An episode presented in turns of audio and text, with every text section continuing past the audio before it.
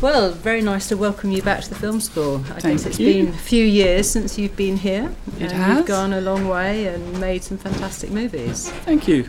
And Yeah, uh, no, it was. It's about ten years ago since I was last here. A bit more.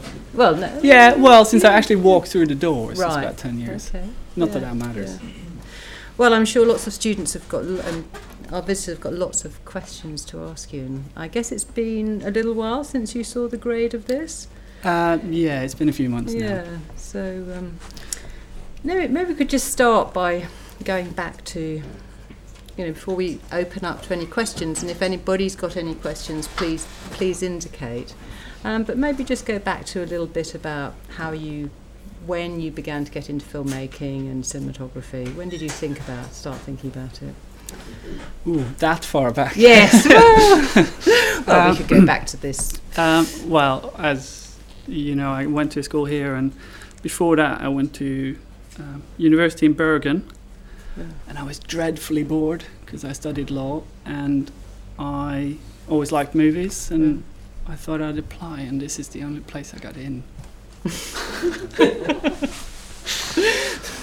and um, I discovered I liked cameras. Right. That was really the simple Right. truth of it. Okay, so you came here and you worked a lot on cameras and you got some good experience.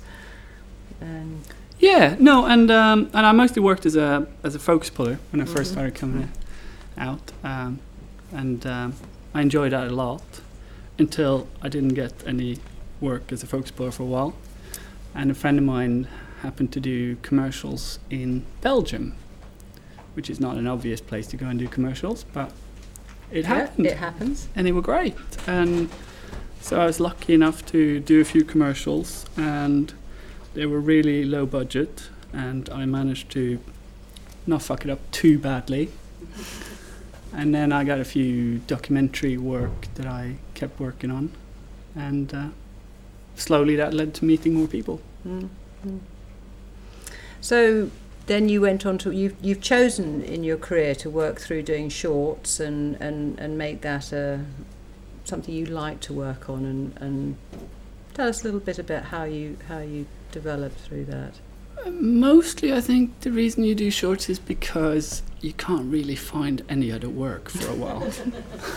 Okay, yeah. And so you just do shorts, you know, Yeah. because uh, let's face it, it's very difficult to get hired if you only have two little things on your show reel. And they might look great, but Yeah.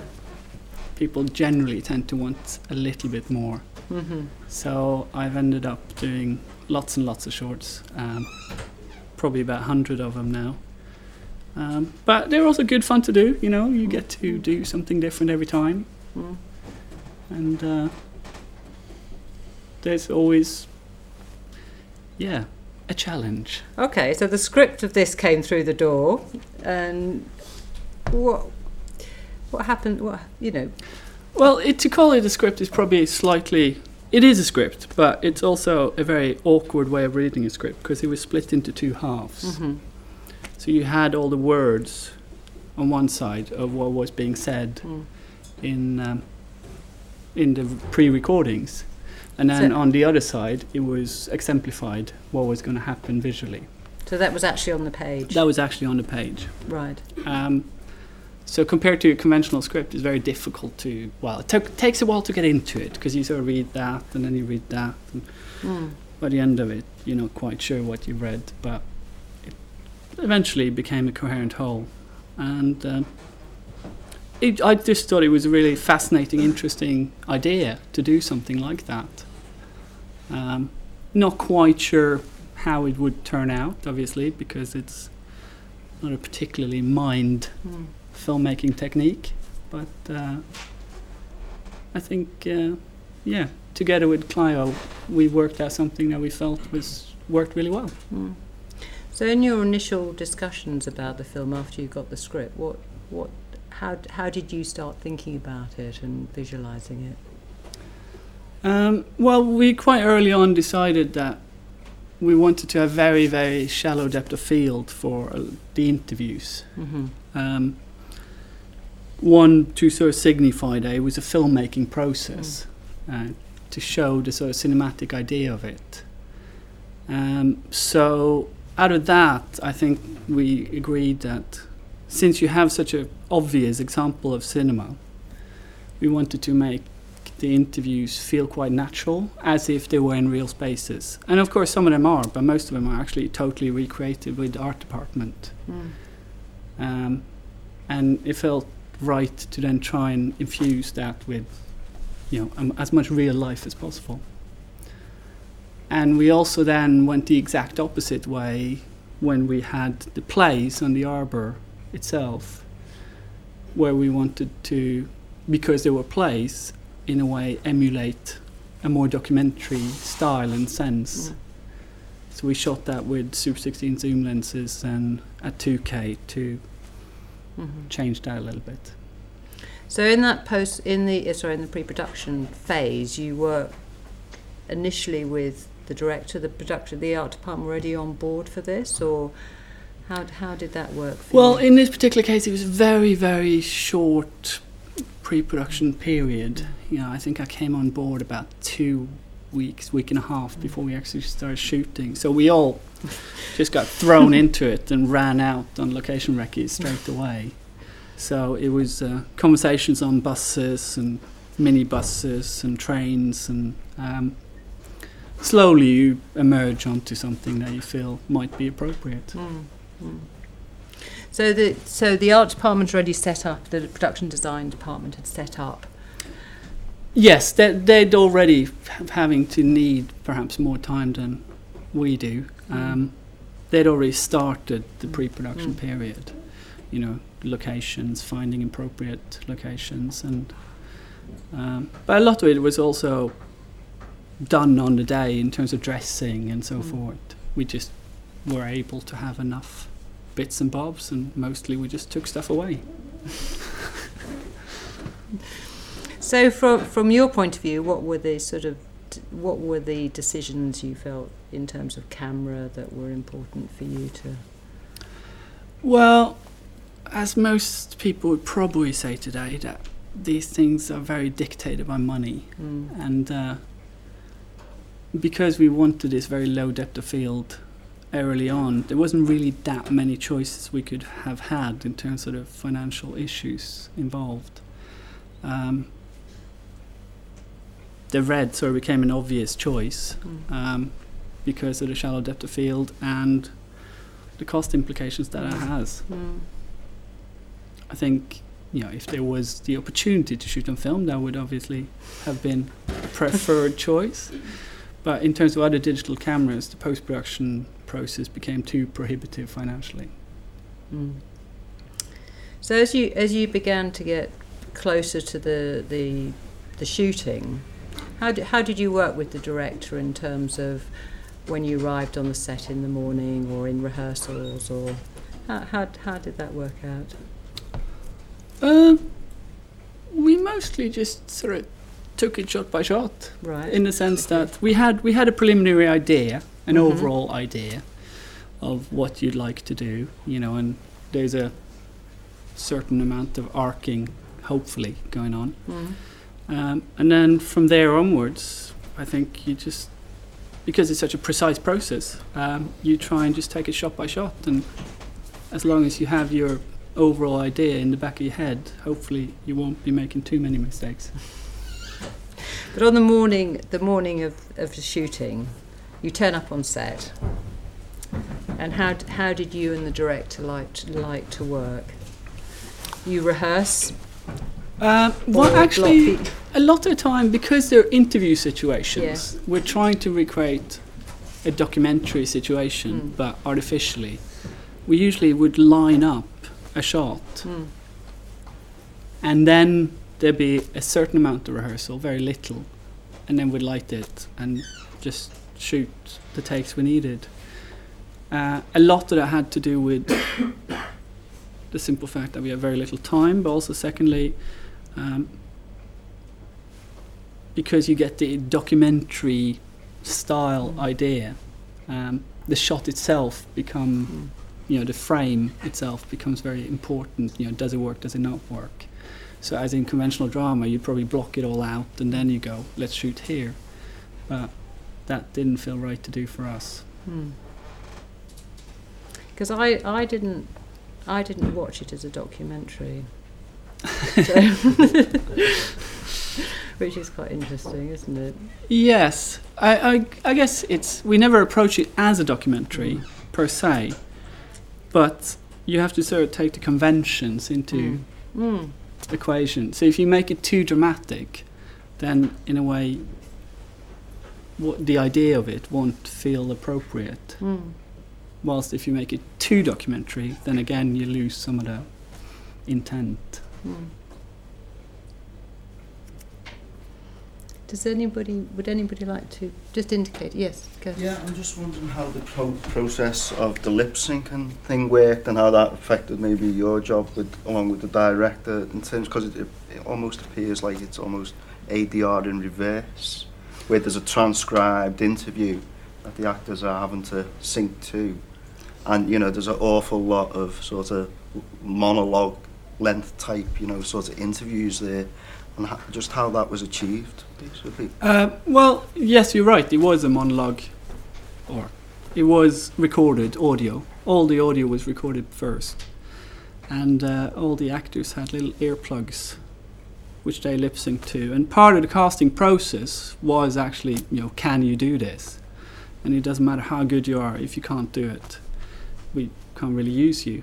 Um, but uh, yeah, the first shot of the day on the first day was one of those classic moments of what's going on because I forgot to put my headphones on. So the actress starts going, and I literally went, "Okay, it's okay." uh, but so all the important people had headphones, um, as in the producer, director, myself, uh, while we were shooting. Uh, if not, it got a little bit disturbing. Um, but a lot of that credit must be given, you know, to the actors and actresses who, who managed to emulate all those words. Um, some of them did it; they all did it in a different way. You know, some of them did it totally silently, and some of them spoke aloud, uh, which caused sound department all sorts of nonsense. But that's another story.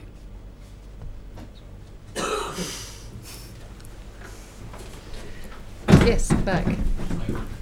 Um, it seems to me you managed to achieve something really pictorial um, about very ordinary situations, and I'm just wondering how much you referred to the actual sort of locations that the, the interviewees would have, would have been found in, whether there was a reference to them or whether what was a creation with the art department each time you went to an interview. Well, the um, the art department, well, Clio obviously had interviewed all the all the people in their original homes, and uh, the art department did actually go around to all these original locations. However, most of them were too small for actual filming. Um, but in order for it to have um, an authenticity, a lot of it was recreated as much as possible uh, in artificial settings. You know, in terms of you know what type of sofa, what type of wallpaper, what type of. So I guess it's as the lip syncing is um, an artificiality, so is the setting, but it's tried to be as faithful as it could be, without literally being there. So, so were some of those places studios then, or were they actual actual kind of houses all the time? Uh, n- well, no, we found an old people's home that had been decommissioned, and we just found rooms in those that we could utilize to the best. Um, and it was literally we had very little time to do it, so we needed uh, to find a place that was we could recreate several rooms in one space. Uh, but I guess it equivalent of a studio without building it.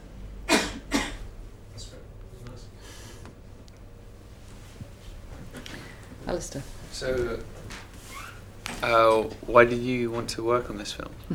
Why did I want to work on it? Uh, well, I got the script, and uh, I think I'm always intrigued by unusual situations or unusual ideas, and this obviously is a fairly unusual thing. I also thought the story was very, very gripping.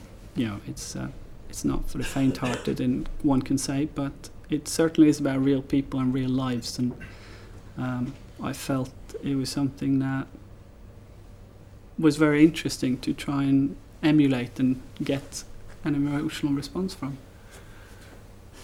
Uh, am I allowed to Of course. follow up? Alright. Um, so your expectations before doing the project and then completing the project, did your did your views about the story about doing it did it change at all? Or? I think it's very different when you work on a film to because it's such a continuous process. Um, you know, there's no doubt that when you do something like this during the process of filming it, you know, it, it can be sometimes very emotionally engaging. But once you get into post, you then sit there and you know spend a week watching the same images again and again and again, and it perhaps loses the same sense that you had originally.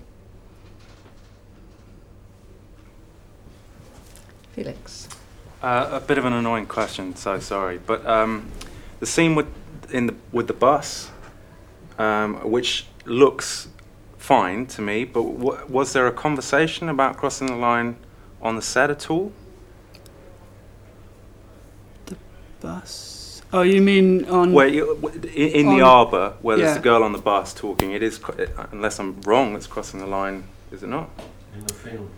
Yeah, it, it, just just goes to to just crosses basically, but which looks fine. I mean, I don't think it's obvious at all. But I, I was wondering if there was a question asked on the set about it, if, if the continuity raised the issue, or if it was a deliberate thing, or Um, it was a deliberate thing, as in we wanted to do that shot um, and those shots. Um, see, he's been trained well to say everything's a deliberate choice. well, I thought it might be because of the horse, or, or, or was that, or did were you play? no, no, it wasn't. You know, the horse was sort of just happened to be there, Right. um, which was lovely, but uh, we had no control over the horse whatsoever.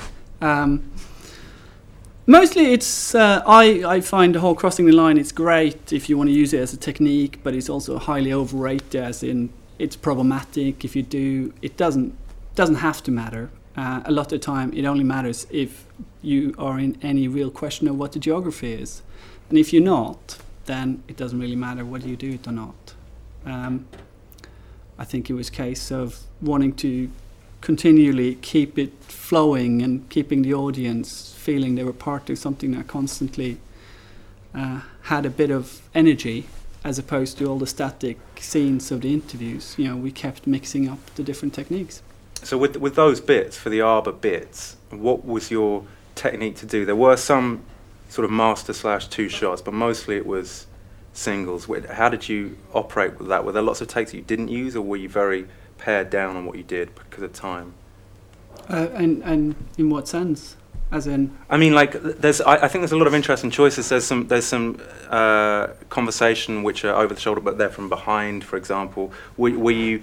Did you do those shots, but from the from the other side as well, or were you just keeping yourself to doing the one shot from the front and then the ones No, behind? all, all the angles are quite specifically chosen, as in, we didn't shoot it 360 and then they chose it afterwards. You know, every, well, not every, but most of the angles are specifically chosen for what we wanted to do.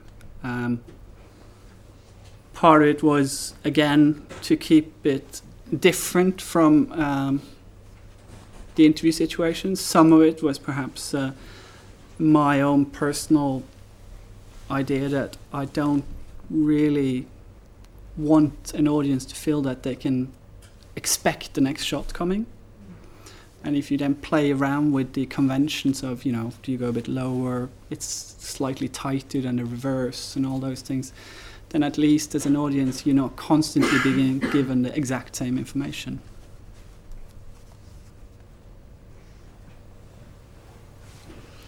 Jonathan. Um, yeah, I thought it was really thoughtful and interesting film, and um, really original way to interpret like archive and interview material. I was wondering, I was wanting to know if there was anything you did with the visuals that that interpreted from the, any of the archive footage you had Um, in what sense? Sorry. visually. Like, was there anything about? I mean, am I correct in thinking that those old like Super 8 images we were looking at were from some BBC archive or something?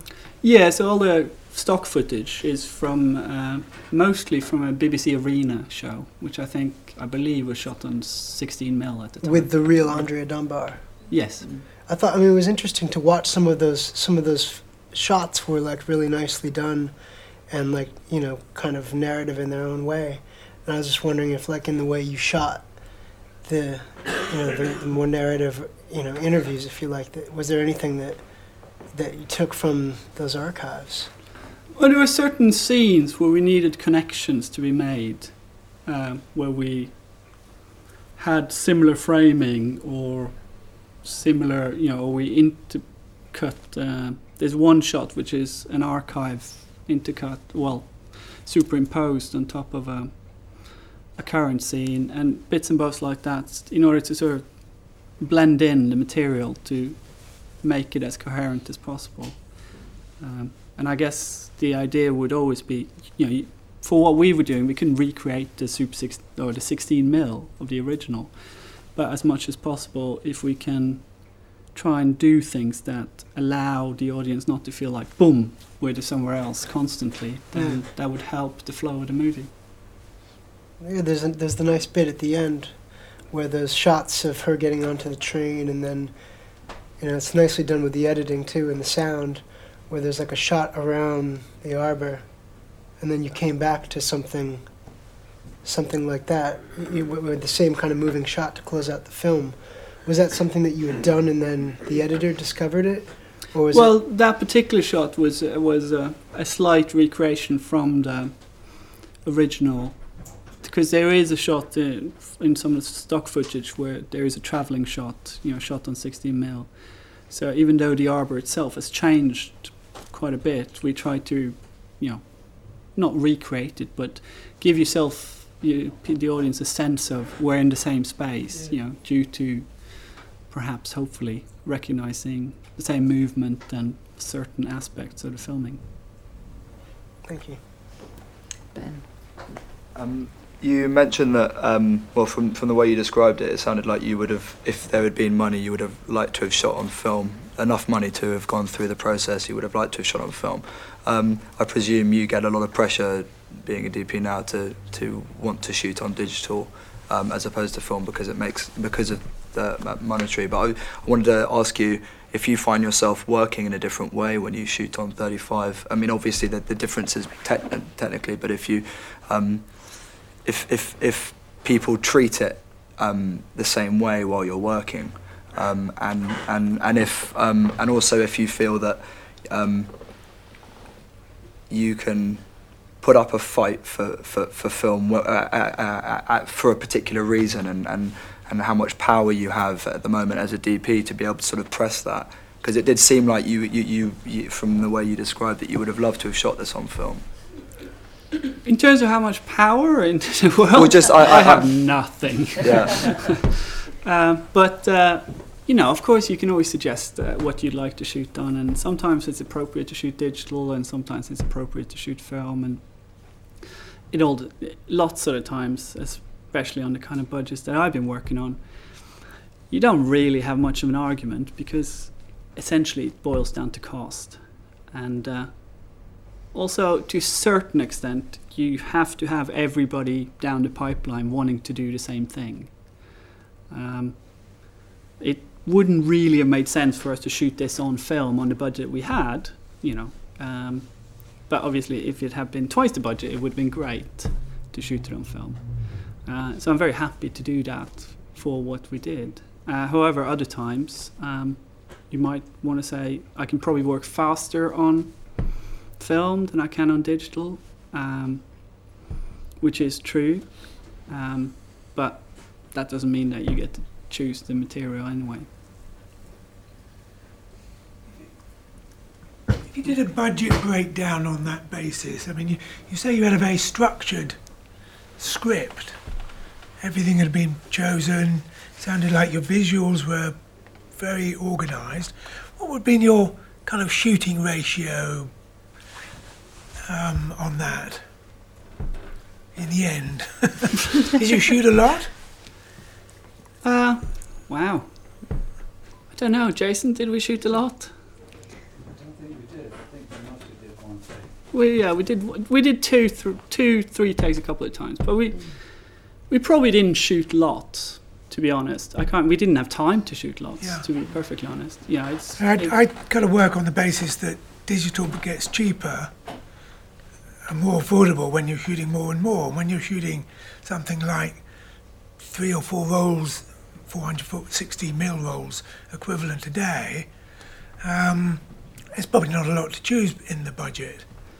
you know, I mean, I, I'm not going to get Well, into no. a whole conversation well, about then I'll, digital I'll versus. start my next question. I think you did a fantastic job. Thank And I really didn't pick out that you'd shot that on red um, till the very end. Um, and two things really the kind of artistic and creative choices you made about the way you lit it and the colours, the, the strength of colour, the vibrancy of the images that you created. Um, second thing we've seen here, we, we saw the um, Nowhere Boy, um, which was sort of all sunshine in Liverpool. And, and you've got a very vibrant, colourful Bradford. And it's like, um, where, where did you go to get to that, as opposed to doing it all as kind of grey as we all kind of think about it? Well, to be perfectly honest, we just got really lucky with the weather. Uh, we had we had a couple of we were up in Bradford for about three days, uh, I think three and a half days, and it just so happened that a lot of the time there was sun out, um, and we managed to shoot in that, or slight sunshine. We had a slight cloud cover. Um, some of it was it was uh, late in the year, so you get the more dusky stuff for some of the scenes, you know, which I always favour. So you try and shoot early morning and late afternoon as much as you can. Um, not that that happens all the time, but at You went for we very- try. Yeah. very full, strong skin tones. Um, and that, I mean, you know, whatever light you've got, you can go strong or weak on the skin tones, can't you, with technical, um, you know, grading or setting up your camera. There are choices you made there, I would have thought. Did you test for that or? No, I had no testing on this because we got the camera a day before we started shooting. so uh, uh, a lot of the time, it's well. In this particular case, it was uh, trying to keep uh, as clean a path in the post and the shooting process as possible, so that you know every step of the way you knew at what you'd shot on and what the post process was looking at. So at no point did you feel that there would be any interference with that. Uh, and that's the most important thing if you haven't got testing or whatever, is that you keep a consistency across the board, which is technical and very boring, but it does Mm. help. So did you set up menus in the red to um, uh, keep the, the, the contrast and the colours up as opposed to um, setting them down, or did you Mm. shoot raw and and do all that in post? But no, most of the time we just uh, monitored with you know HD color space and gamma space and managed and just kept that across the board, Okay, uh, all the way down to the final grade. And you, well, you made a very good final job of grade. it. Question. Um, did you look at Rita Sue and Bob too as well when you were deciding on styles? I didn't actually. No, I personally don't find that watching other movies is particularly useful in the process of you know when you make make one or even use as a references. Even though I know it's a very popular thing, and uh, sometimes you might just watch other movies for the sake of doing it. But mostly in terms of direct references, I never find it particularly useful. Right, and you didn't use it for the estate either, No, I've never seen Rita Sue and Bob Too actually. have you not? Have you not? It's a very um, joyful movie. Yeah, no, Uh, I have the DVD. I just never gotten around to watching it. Right. um, I'm probably way behind the ball on this one, but how come there was a audio archive and interviews? Um, what was the process there that then led to making a film? Well, Clio had been interviewing um, all the relevant people. But, but and what was the what was the trigger for that? I mean, I know that Max Stafford Clark did a play a while ago. I think they played Rita Sue and Bob too, and then a play called The Arbor afterwards, which sort of caught up with the estate afterwards. Max Stafford Clark was, I think, out of joint did that. So, was that her trigger point?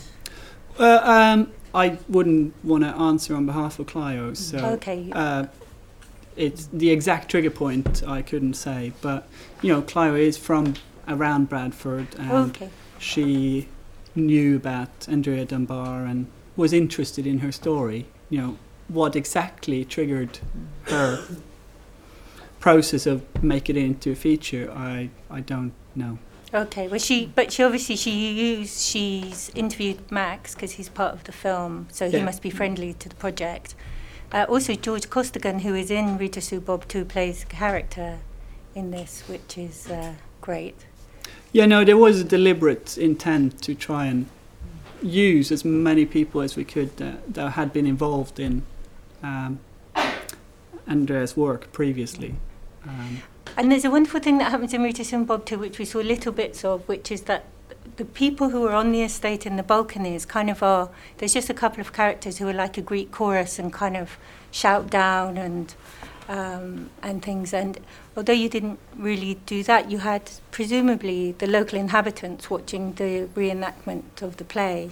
I'm amazed you were only there for three days. I mean, yeah, I think it was, well, three and a half. right. It's important, the extra half a day made all And the did difference. people, did people behave? I mean, presumably they were quiet, and I mean, was that that sounds like a nightmare trying to get that done? In It, it's fine. You know, you get into it. I, I'd hate to use, use the word groove, but I guess you get into a routine. You know, uh, they'll know you're going to come. It's all a bit exciting. I think if we stayed another week, we probably would have had half the camera nicked, and uh, most of us would have been in trouble. But for the three and a half days we were there, it was great. You know, people were really lovely, and they really enjoyed the process. Obvi- obviously, there's lots of family members of Andrea Dunbar who still love there, uh, live there, and you know most of those are in the background.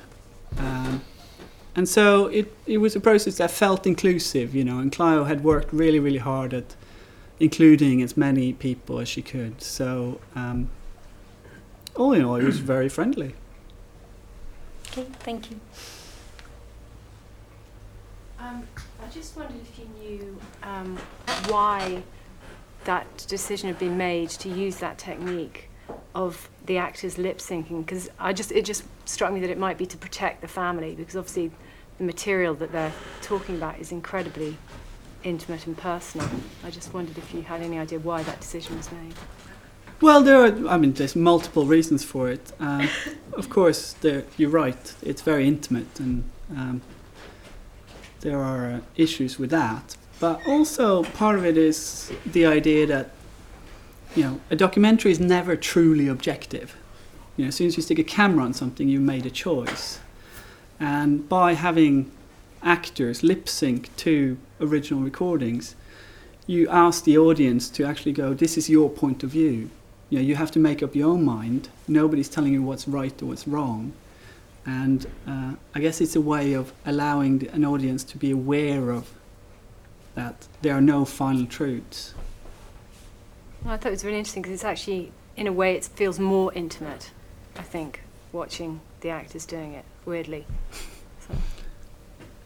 So.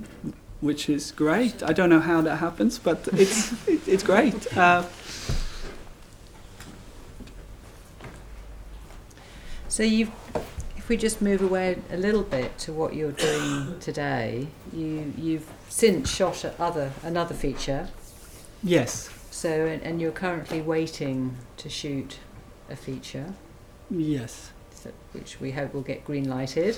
Uh, you never know these days. You never know these days. yeah. So just just tell us a, tell a, tell us a little bit how it is working as a cinematographer, having come out of the school today. You've you, you know you've come a fantastic movie, um, documentary or drama, what you know. But um, uh, how how is it for you today working out in the industry? That's a big question, isn't it? Yeah, I know. Um, it's fine. I think it's it's mostly you know sometimes it feels really difficult and sometimes it feels really easy and uh, mostly it's hoping that you get offered work that you'd be interested in, and that it it'll pay the bills. Yes, two separate things sometimes. Yes, probably. sometimes. Yes, yeah.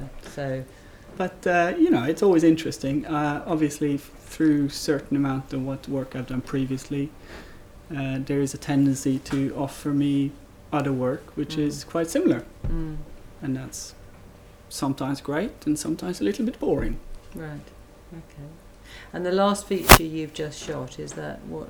Tell, tell us tell us a little bit as to what to look forward to in your cinematography. On. Um, well, it was it was very different. It's comedy drama, Mm-hmm. but it was shot on a RED. Right. Um, but we just approached it in a very very different manner Mm-hmm. to, uh, I guess, lots of the other things I've done, and it was good fun. And I got to spend six weeks in Glasgow. Another sunny location. Yeah, we were actually really really lucky. Right. We had sun for all our exteriors, Right. Okay. um, apart from this last weekend when we had overcast. Right. Okay. Can I can I just ask you a little bit about? I understand your focus pullers in the audience somewhere. Yeah, he's sitting over there. Yes. So I, I won't ask you, well, how do you get on with your crew? Um, but um, the RED, you know, I, I know a lot of people are very interested in working with the RED, and we. Um, what what's your experience of working with the RED? I You've chosen it again, or you got you've got it again as a. I didn't actually choose it, No? but All right, okay. I did get it. Yes, you got Uh, and I think it can be great. You know, it does. It certainly does what it says on the tin. Is gives you very shallow depth of field, like 35 mil. It uh, allows you to, with a bit of testing, shoot as if you're shooting film stock. Mhm. and um, you can do some really lovely things with it. Mm. It's uh, a bit like going back 20 years or maybe even more in film, where it has much less latitude, and um, you probably have to be more careful, and it's a fairly slow camera. Right. So you just have to approach it in a different manner. Mm.